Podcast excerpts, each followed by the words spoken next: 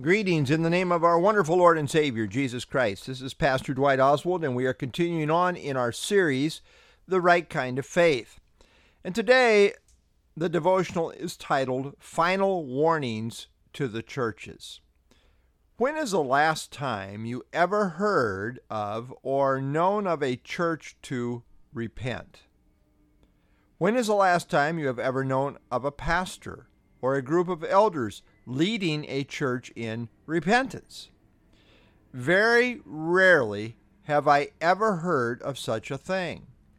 Most people don't think that their church needs to repent.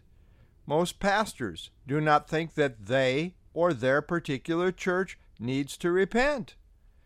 Instead, they often defend themselves. And yet, when we examine Christ's message to the seven churches in the book of Revelation, repentance is a dominant theme. This really is Christ's last message to the church. Five out of the seven churches are plainly told to repent. Now, everyone seems to think their church is the exception, but I wonder what the ratio would be today if Christ openly called the churches to repent. Undoubtedly, the message of repentance applied applies to many churches and very probably to most. The church at Ephesus, Christ says, Repent and do the first works, or else. Revelation 2 5.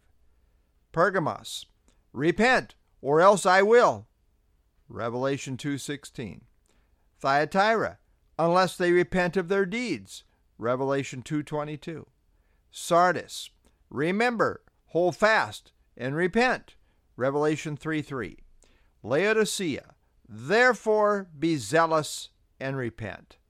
Revelation 3:19.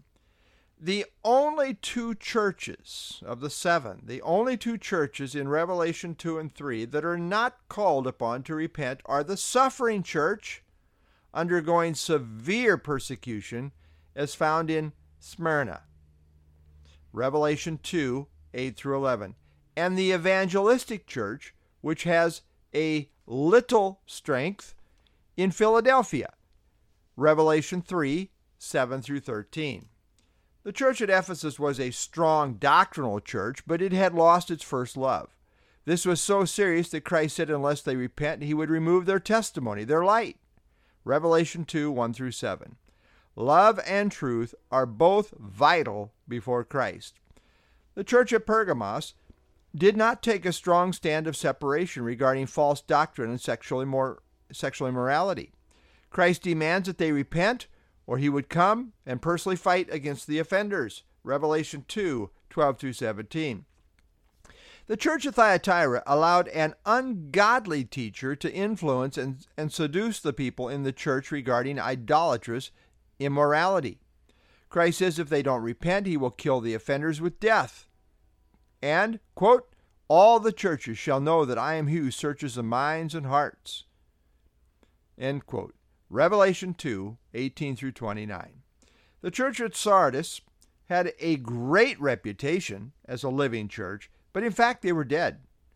They are called upon to revive what little remains, or else Christ in judgment would come suddenly upon them and unexpectedly as a thief. Revelation 3 1 through 6.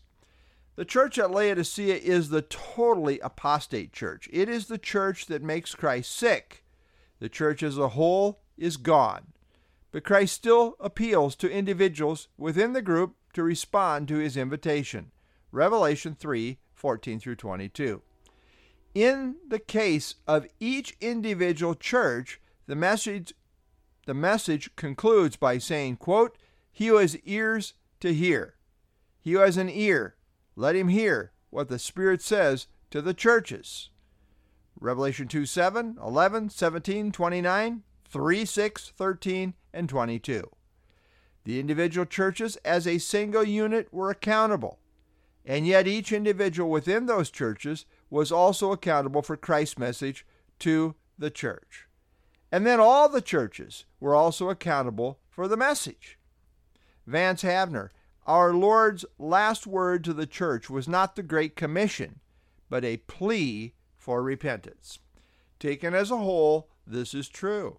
In Revelation 2 and 3, as Christ addresses the churches, note the recurring phrase at the end of his messages He that hath an ear, let him hear. In the Gospels, Christ repeatedly stated this formula as a serious warning regarding the issues of salvation. Compare Matthew 11, 15, 13, 9, and 43.